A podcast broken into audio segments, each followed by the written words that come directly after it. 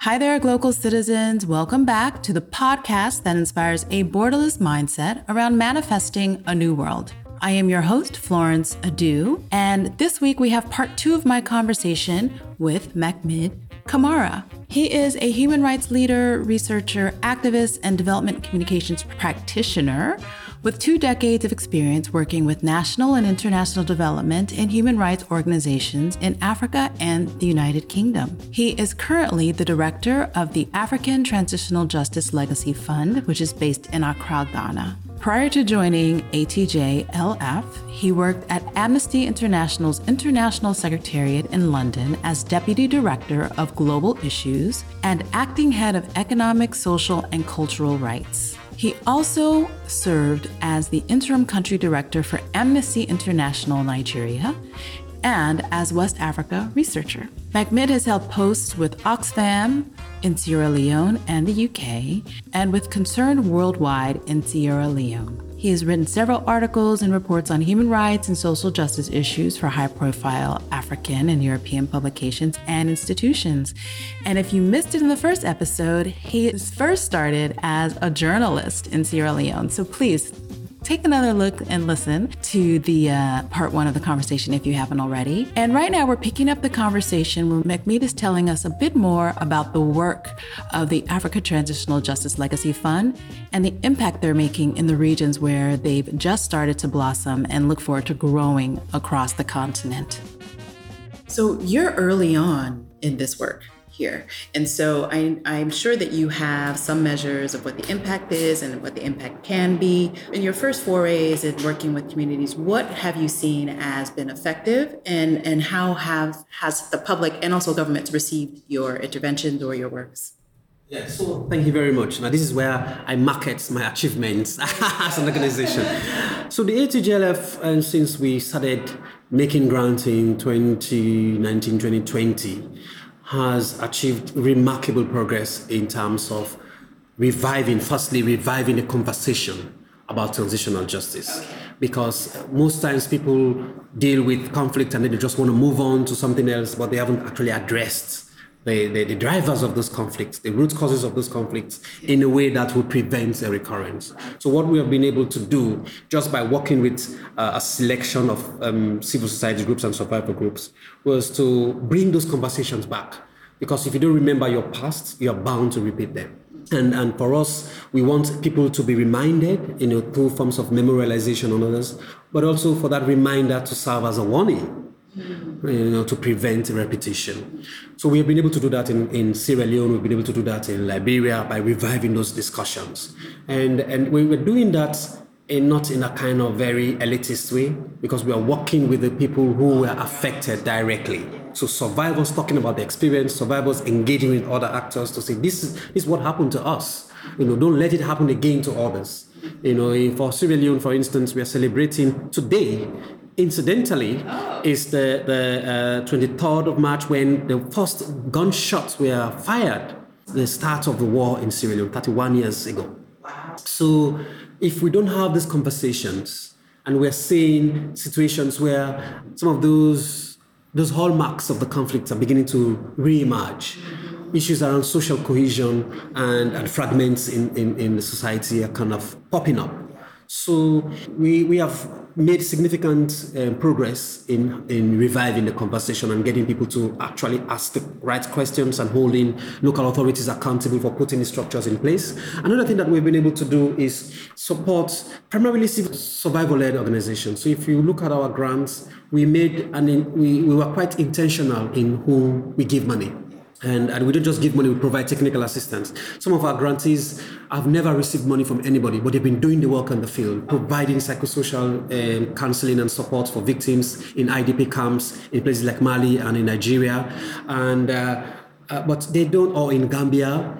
But nobody gives them money because they don't have the structures. They don't have that kind of typical NGO set, set up. So what we have been able to do is to to, to break down those barriers that prevent people who do the work from accessing the resources that they need to do the work. Sure. So we go to them and say, okay, we know that you're doing this work. You, we know that you need resources, not just financial, but also technical. We are here to help you provide. And sometimes it's just small amounts $10,000, $20,000. But the amount of work that these people will do with that, um, that money is just incredible. It can never be quantified. So that is what we've been doing. And we are very proud to say that some of the organizations we do, we have uh, a significant percentage of our grantees who are first time recipients of any form of donor amount money from Liberia to Mali to Sierra Leone to the Gambia.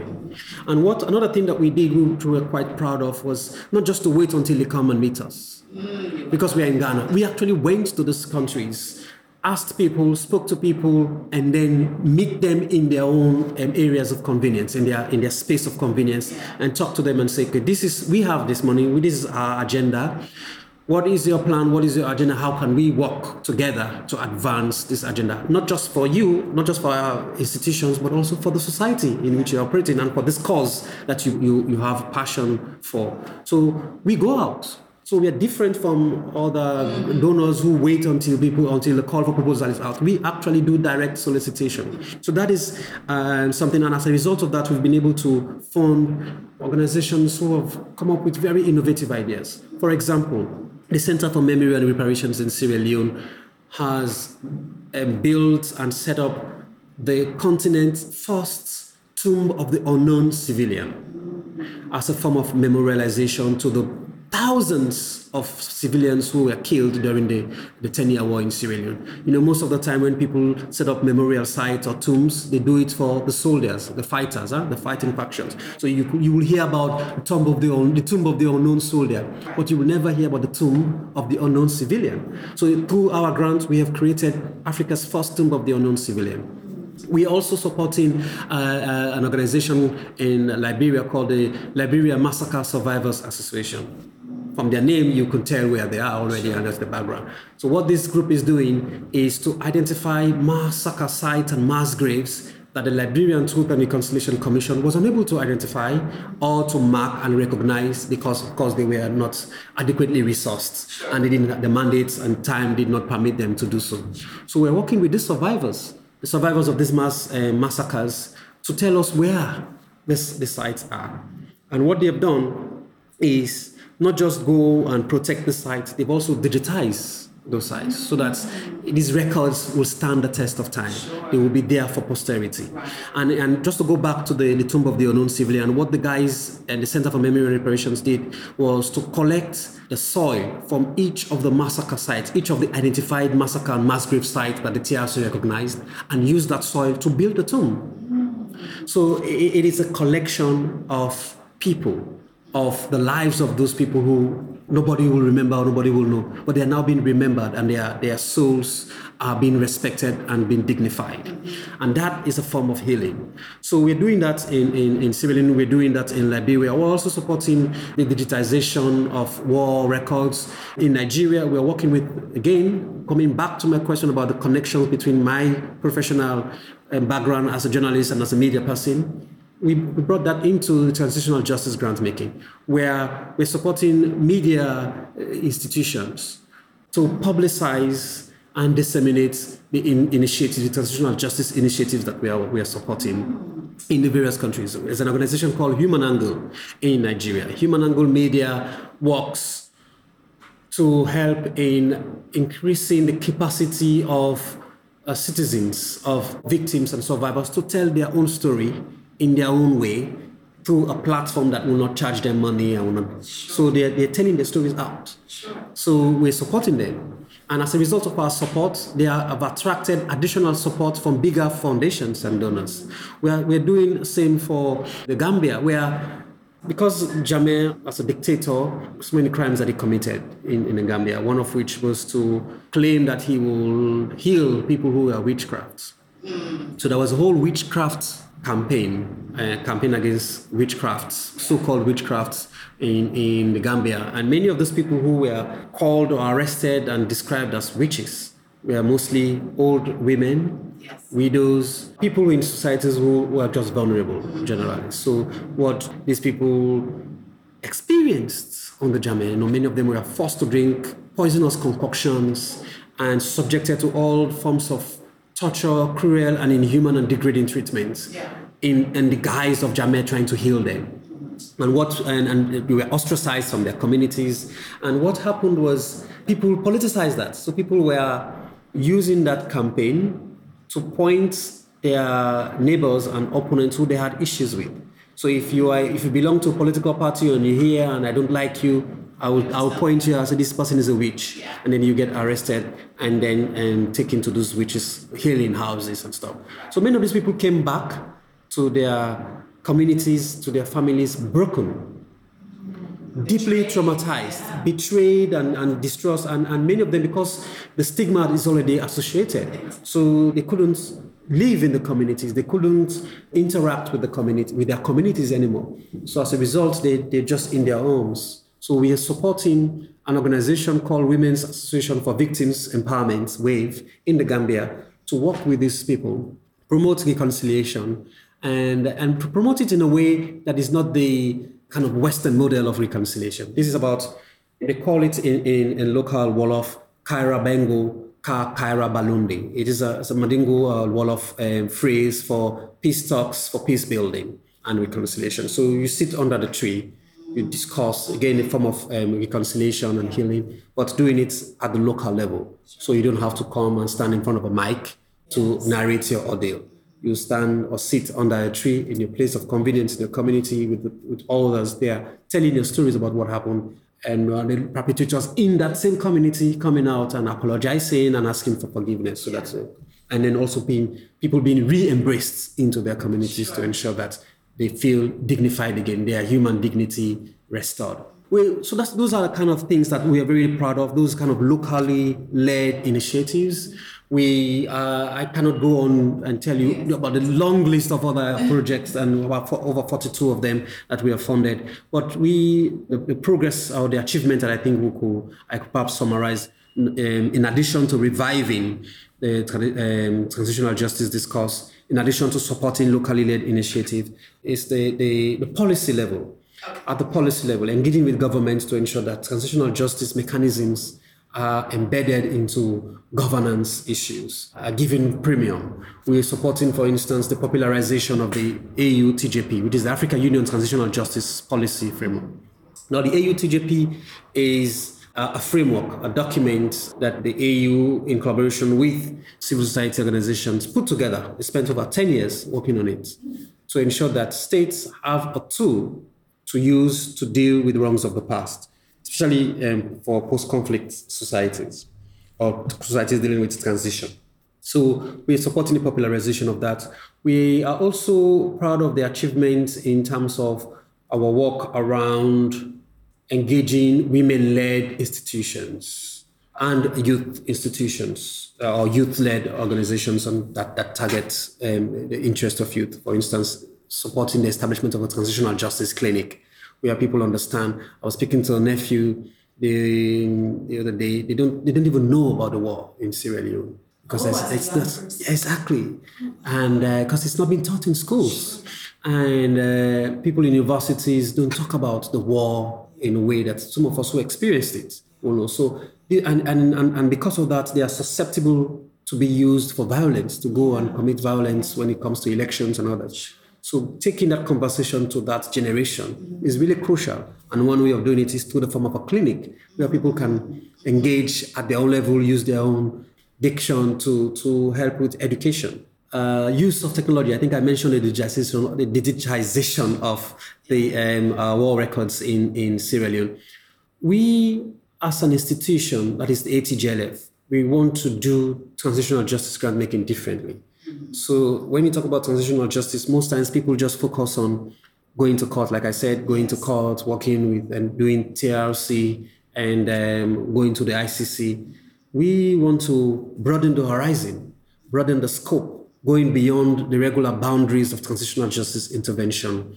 And so we are, we are even supporting civil society to engage non-traditional TJ institutions like the tech industry, sure. working with tech groups to do the, the digitization I mentioned, mm-hmm. to digitize the records. Like civil society, you know, we have our own log frame approach to doing things. But when you work with people in the private sector, in the in that in the other sector, you come with new ideas that you will not think of. Mm-hmm. You come with new approaches that will that will be impactful and uh, that will just outlive right. the, the life of or the funded project. Yeah legacy targeted exactly exactly exactly you took us on a bit of a tour um, with your projects and so i think this is a good segue into my global speak question so we want to hear what you hear so can you give us a word a phrase or a saying that is a meaningful part of your local experience and how or why you came to value it as global speak that is that is an interesting one okay um, let me try and give this some thoughts because I probably need to segment the question, right? Okay, so maybe by different geographies that you've lived in as local, or yeah, or as different functions of the speech, right? So in this context or that context context. Yeah. So so for me, because I consider myself as a Pan Africanist uh, for a start, when the opportunity came to relocate back to the motherland, it was like that. I didn't even have to negotiate with family, of course, yeah. but it, it, it, was just a no-brainer. And uh, so, and I, I, left the UK at a time when I needed to leave the UK. Sure. It was after Brexit, which was the 2018 elections that happened, and things were just going down south in terms of respect for humanity or value for humanity, increase in racist and, and racial um, experiences and stuff. So I, I, I, needed to come back home to I, I don't want I want to avoid this cliche of coming back home to contribute. I needed to come back home to relearn mm. being African mm-hmm. Because I'd been out for 10 years. I wanted to, although I was working in the continent as a researcher and, and, and being in Nigeria and all this, I wanted to come back home and relearn and provide an opportunity to explore other um, spaces and knowledge that the continent is offering, which is why my, moving from hardcore human rights research and advocacy into transitional justice grant making was an opportunity for also for learning. I'm a, I'm a believer in, uh, uh, in the doctrines of Paulo Freire, the Brazilian writer and educationist. I, I, I believe in constant educating and edification. Yeah. So coming back to the continent was a form of me coming back to school to learn from the rich array of knowledge that is inherent, that is here, that is based here, that is being provided by the people that we are working with. I started by saying, by describing my craft as working with and for people. If you want to work with people, you need to learn how to work with people. If you want to work for people, you need to learn what is there for them what they want, you know, what kind of um, support they will need, which is what we're doing, which is why we go and do direct solicitation to go back and ask people, what can we do to support your cause? So coming back to the, the question of the global, I think it's uh, for people like us who've moved different continents. I remember going to Southeast Asia to do research on labor rights violations in Indonesia. Mm-hmm. Travel to, and I, when there was there times when I would go to the farmlands, or I would be the only black person among, and even though it's in the global south, I was still different.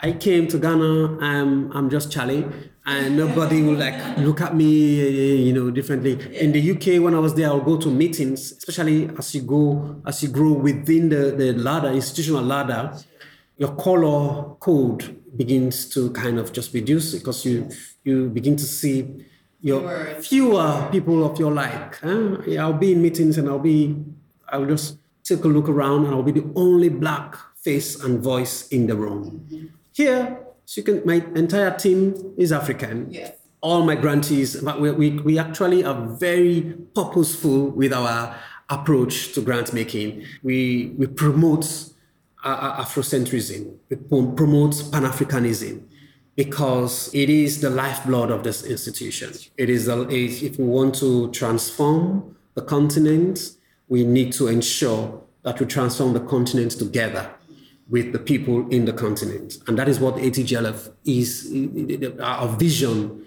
is to promote African agency in Africa. So coming back was, was to come and, and be part of that process, to come and uh, not just claim to give, but to primarily receive the, the knowledge that, that, is, that is being shared. And then as, as I receive and then I give out to those who, who definitely need it. And I think it's a journey that is going on and it will continue. And Ghana was a perfect destination for the learning process. Yeah.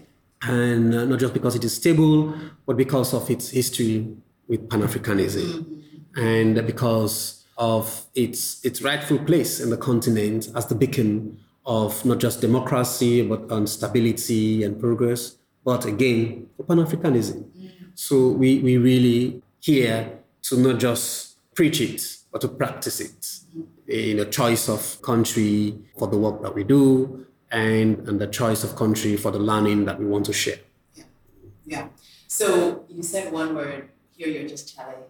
exactly, exactly. Would you say that that is kind of a Ghana local speak for you, Chale? I, I think Chale, uh, I, I, I have so many local kind of words and phrases that I could use, but for now I'm in Ghana, so yes. Chale, Chale it is. okay. Because I think the reason why I like Chale is it's gender neutral. Yes. Uh, so whereas in in uh, Nigeria, Oga mm-hmm. Is kind of uh, is yes is a bit yes it's kind of you know uh, masculine, and uh, in Sierra Leone we have words like bobo or bra, which also is, is a distinction of your status in society. The bobo is the junior and the bra is the senior. And again, but it's all refers to man. Yes. Yes, Chale. I have seen yeah. everybody. Everybody is Chale, right? Right. it's like, oh, Chale, mm-hmm. and it's it's so interesting because so many people say Chale is local speak for them here in mm-hmm. Ghana mm-hmm. because it it's one of those like adaptogenic words, I guess, for lack of a better way to describe it, because it means friend, it means, oh, hey, what's up, what's going on? Or, oh, it's like an expression of like, yeah, yeah, yeah, yeah. So, so that's a good one. Yes, yes. yes. So you, you I, I love what you just said about, you know, coming back to learn, and, and that mm-hmm. was a really meaningful part of this discussion. What do you do? Well, the question is, what is your favorite or most innovative mindset hack so This is something that you imagine, something that you know of, something that you practice. So, how do you get your mind hacked into a zone of whether it's productivity or relaxation or just being? How do you do that? Uh, so, as, as somebody who's had a journey with a number of experiences, I've used an, uh, a range of approaches to help with my mindset um, shifting, but also mindset protection. Mm-hmm. And um, in a war, during the war in Sierra Leone, I used to, to read a lot of books you know, and, and listen to music. I do listen to a lot of Fela songs and Bob Marley songs, um, Northern Heritage songs. Uh, reggae, of course, and Afrobeats are my favorite uh, way to reset the mind, but also to protect the mind from distractions, you know, when, when thinking.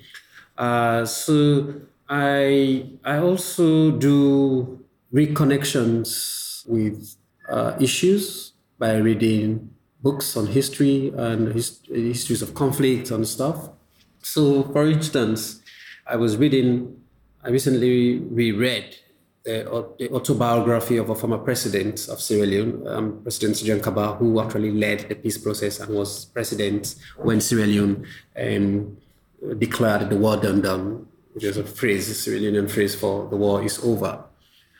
A Creole phrase for the war is over. So uh, reading, just reading his books was able to also reset the mind, was also able to kind of reposition me for the work that I'm doing but for where the continent, and especially the subcontinent, is heading to with the, with the increased number of coups and counter coups and constitutional changes.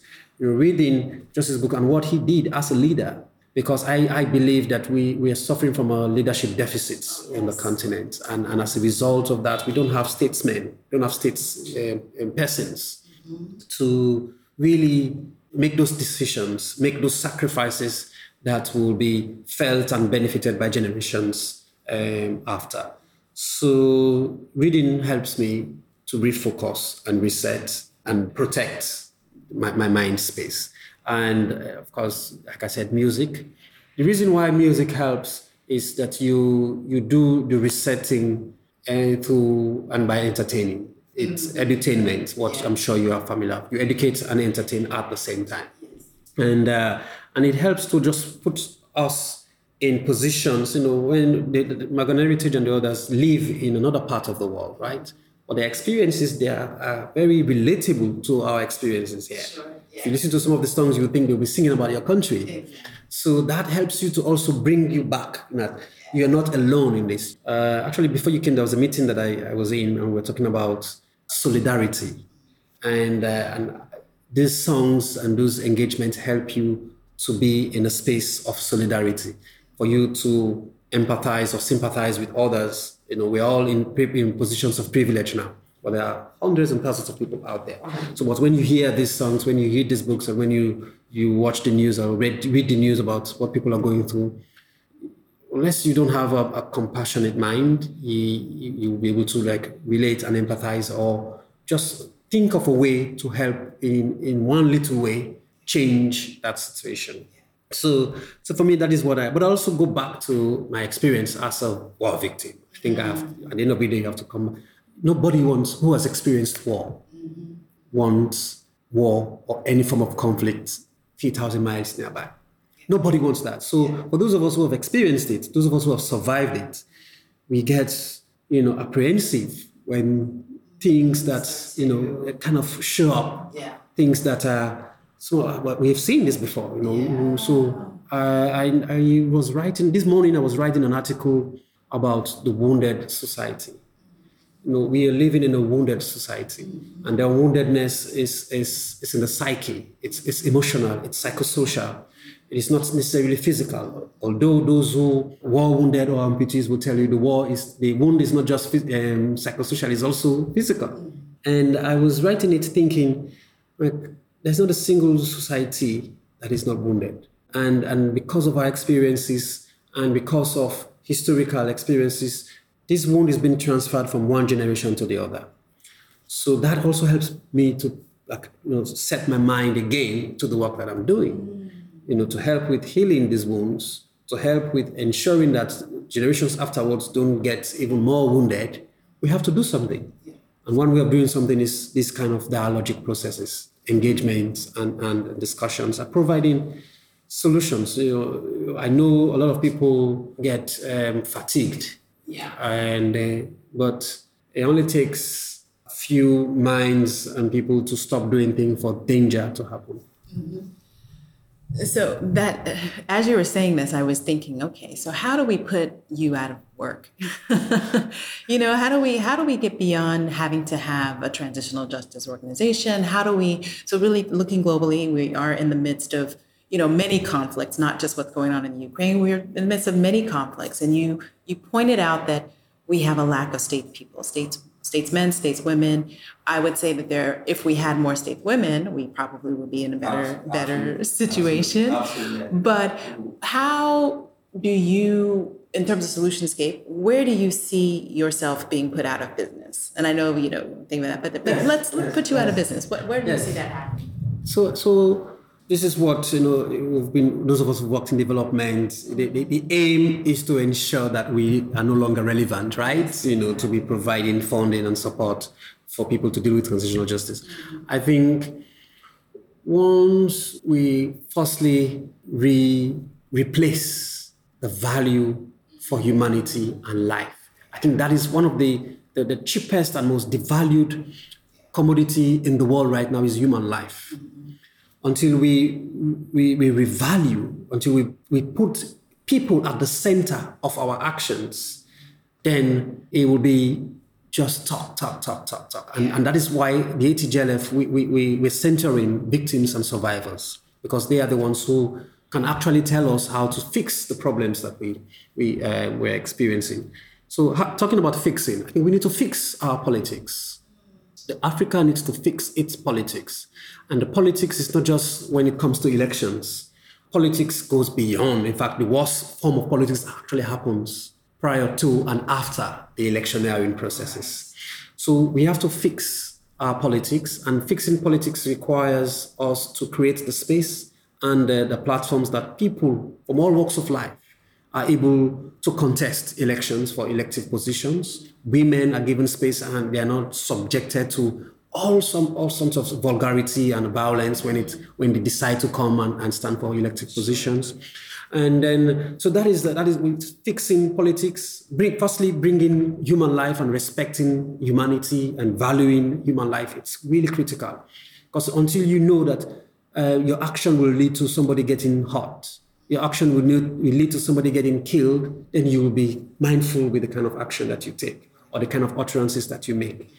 And then once we fix politics in terms of who we choose as our leaders, who the people that, or the process of choosing our leaders and all of that, then we probably will be in a position where we start like reducing the need for conflict. Because the, the whole thing with us, what we do, if you find out the drivers for conflicts boil down to, you know, primarily two things, power and wealth huh? or affluence. So if we are able to decentralize power, by fixing politics. If we're able to take power and not just concentrate it in a few hands, then if you, if you all have power, they will not be fighting for it, right? For one form of power. And, and this we can refer to not just the power to hold, but the power to be held.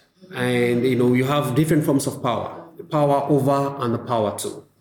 So until we decentralize both forms of power, fixing politics, then we will not be able to uh, move on. Another thing that we could, we could do is establish or, facilitate a situation where our societies are enlightened enough to reject indoctrinations from people who come and lead us to conflicts.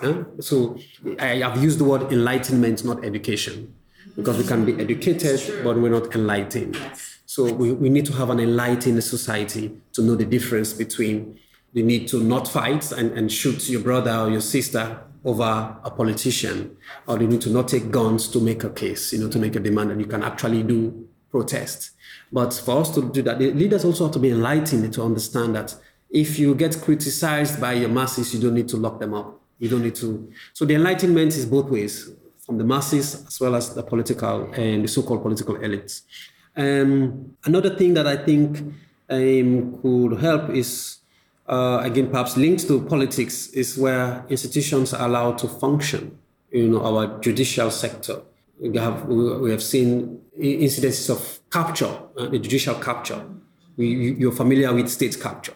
But for, for a state to be captured, the, the, various institutions are first captured. And the judiciary is one of those institutions that is always firstly captured. The lawmakers are captured by you know, this in parliament because when you start making bad laws, yes. then they are badly interpreted for to right. favor particular people. Then society is screwed. So we have to unshackle the grips on those institutions so that those institutions can function independently and efficiently for the masses, for the many, not the few. Right. I could go on, but I think those ones, and of course, very importantly, you know, the women and our girls, you know, they, they form the highest number hmm, of the population, highest percentage of the population. Again, this might sound very cliche, give women more space. And, but I think if you go back to the fixing politics, if we fix our politics, more women will be will feel more comfortable to stand for elective positions. Sure. And then we'll have a situation where as equal competition or fair competition for those elected positions. I think that that is at the center of putting humans at the center. You know, like until we exactly. recognize who who is best equipped to do that, exactly. then exactly. then that's when we're making decisions based on merits rather than by uh, connections. Exactly, exactly. So let me switch lanes a little bit and ask you a little bit more about who you are when you're not working. and I usually ask, what do you, what are you, are you, are you a listener? Are you a reader or, or a watcher? And I, you, you've mentioned that you're a reader and that you are a listener, so you listen to music. But aside from that, or, or you can tell us what you watch, who are you when you're not in work mode? when I'm not in work mode, ah, a fan, somebody who wants to be around people happy and uh, promoting laughter mm-hmm. and uh, watching football. I'm a huge football fan. Okay, I support team? Manchester United, okay. and my local football um, team in Sierra Leone is my my school's football club, Old Edwardians FC, and here in Ghana, I'm supporting Hearts of Oak. Okay. so I I like to socialize. I do socialize. I go out and uh, have fun. My favorite sport in Ghana is uh, plus two three three. Okay. And for the live band, and Wednesdays are my favorite days because right. of the lipstick band, which is an all female band. And I also do love to go some from time to time to the Sky Bar and to Santoku uh, restaurant. So yeah, so I enjoy the beach. I do love enjoy the beach. I love going to the beaches and just hang because I come from a coastal country as well. In Sierra Leone, we have loads of beaches there. I don't need to pay to go to my beach in some countries you pay. I think here you pay. Sometimes, so, yeah. yeah. Here, here you pay for the better beaches. I took my father to the beach just yesterday, oh, okay. and I usually go to Bojo Beach okay. in Coco, well, Bortianor. Mm-hmm. And you know, over the years, I've assessed it, and you know, sometimes it's worth now twenty five cedis, which is equivalent to basically three dollars. Yeah. You know, now with okay. the raising yes. costs. But um, I'm with you on the I'm willing to pay for beaches because I'm a little bit of a beach snob. Uh, so I will I will say that. But so on that note, which is your favorite beach here in Ghana? So this is one sad thing because I've not been able to fully explore the beaches in Ghana. Okay. I've only been to the Kosa Beach Resort, which is in Cape Coast. Which is a lovely. That's very favorite. lovely. Very. I really like yeah, it. Uh, yes, yes, yes. And I've been to Ada Foah uh, not not the, the you know you have Ada where you have the lagoon side. Uh, so yeah. and then you have Ada Foah, which is a smaller side on the other side of yeah. the so they they have really nice beaches as well clean yes. and uh, yes. Uh, so those are the ones because of COVID and you know when I moved I've not been able to really fully explore the places so it's, it's been a bit restrictive and uh, which is a shame but I, I do I enjoy my time at the beaches. I enjoy my time in. Uh, I've been to. I like wildlife. Mm-hmm. Really like uh, forests and stuff. Uh, it's those things really get me. Actually, if you're talking about resetting or yes. so going to those places will really help me to just bring me back to sure. normal and sure. to back to earth. So I really love uh, the green and the beach. And uh, what else? Do I do for fun apart from reading and the other? I do, of course, I mentioned watching football, right? But just hang out with friends, just interacting and socializing with people, whether in open bars and pubs. And uh, I'm also Rotarian, and uh, I do community service uh, as part of a Rotary, uh, Rotary's work. I'm a member of the Rotary Club of Accra Ring Road Central. Okay. So that also helps with my network building sure. and uh, friendship and building my own community of people. Yeah. Uh, yeah, I think I think those are the things I. So outside of work, I'm just a regular guy who okay. uh, en- enjoys Watches having fun. Sports, yeah, some good food, yes. has some good drinks, and goes exactly. to the beach. I like it. I like it. Well, this has been so lovely. I thank you so much for spending some time with me on this afternoon. So before we go, I want to ask if you have any last words to share with our listeners. Ah, so this is where I have to put my elevator pitch skills into, into practice now. I think uh, my last kind of message would be for people to to be kind with themselves and be kind with each other. We are all traumatized, and we should not re-traumatize each other by being horrible, being mean. We have to practice mindful communication mindful communication requires active listening and uh, engaging with people, really listen to people, not just with what they say or what, what they are scared to say. Or, or, or um, uh, and I think for us, especially with the, for those of us working in this field, one of the things that I have learned just in this space, a short period of time in the space, is people have ideas. You just have to listen to them and uh, give them the platform to share their ideas. And people have solutions. You just have to listen to their solutions with an open mind. And everybody has some element of kindness. You just have to demonstrate that you're also kind for them to bring that kindness out. And um, if we all have, it's hard for everybody to be positive, to be optimistic all the time. But if we can just try at least to demonstrate an element of optimism and positivity, the world will be different.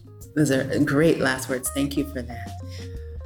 So, this has been another episode of the podcast. I want to thank you for joining us. As always, you can catch new episodes each and every Tuesday at www.glocalcitizenspod.com and wherever you get your podcast. Please do check out the show notes. We have rich, rich, rich show notes this week um, that you will find, and that's at the website, as well as always just great information for moving your self discovery and discovery to another level. So until next time, bye for now.